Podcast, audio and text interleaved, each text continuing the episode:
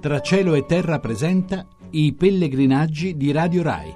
Francigena 2014. L'Europa a piedi verso Roma. Un saluto da Sergio Valsania e da Pietro Mari, Radio Corstica Frequenza Mora. Petrumari che oggi è diventato vero pellegrino, ha fatto la sua prima tappa per intero, partito da Monteriggioni e dopo cinque ore di cammino era felicemente arrivato a Siena. Sì, ho coscienza qui a Siena oggi di essere un vero pellegrino, ma eh, comunque un pellegrino morto. Eh. Sono vivo solo in apparenza perché oggi è stata difficilissima. Ho avuto la brutta impressione che da Monteriggioni a qua siamo sempre stati in salita, sempre, sempre, e pertanto siamo al, allo stesso livello. È un mistero che non mi spiego. Eh. No, in realtà il finale è stato molto in salita. Il finale erano qualche centinaio di metri in una salita molto ripida per arrampicarsi fino a Siena, che del resto Siena è in cima a un cucuzzolo, eh. come lo era Monteriggioni. Anche ieri il finale sì. è stato di questo tipo, con un aggravante che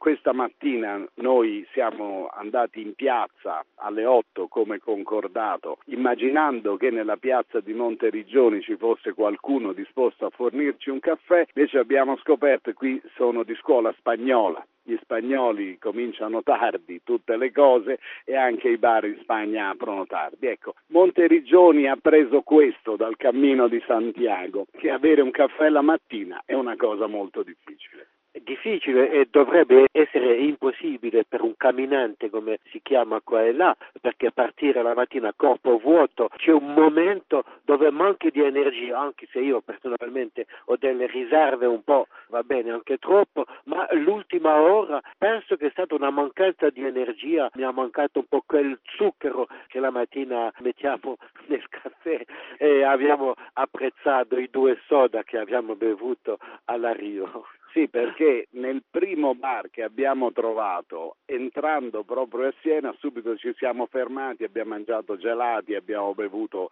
cose belle zuccherate e ci siamo ripresi. Cinque ore senza un bar e senza un alimentare, c'è questo in noi. Però devo dire cinque ore di un percorso molto bello, perché buona parte del tracciato era in mezzo al bosco, quando non era in mezzo al bosco era comunque abbastanza al coperto, non esposto al sole, campagna, alberi, verde, castelli, abbiamo visto tre o quattro castelli, insomma una serie di incontri molto belli con la natura e anche con questa cosa, tu dici questo rapporto fra l'uomo e la natura che in Toscana è molto bello. Sì, allora ho visto, a me che mi piace guardare da vicino la natura, ho visto eh, in quei boschi, sono boschi di querci, di Lecce, non so come, non so come si chiama, Lecce, Lecce. Lecce in, in, italiano, dunque di Lecce e di Macchia Bassa, dunque. E, a me, qualche castagno. Eh. Giustamente, a mezzo ho visto dei me sono molto sensibile al castagno, sono nato sotto i castagni e dunque il castagno non è un, al, un albero di foresta, eh?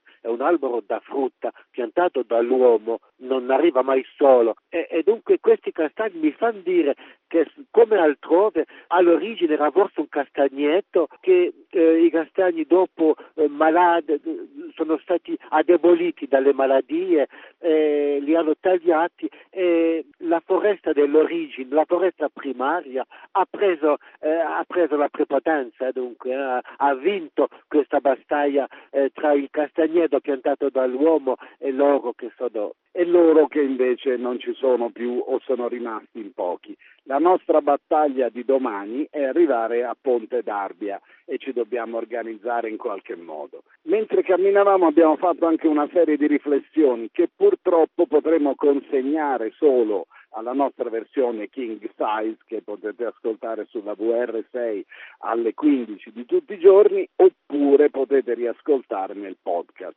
Tutto quanto sta succedendo succede anche perché Massimo Quaglio, Giovanna Salignano e Edoardo Melchiorri ci sostengono e ci fanno tutta l'assistenza di cui abbiamo bisogno in ogni senso. A domani.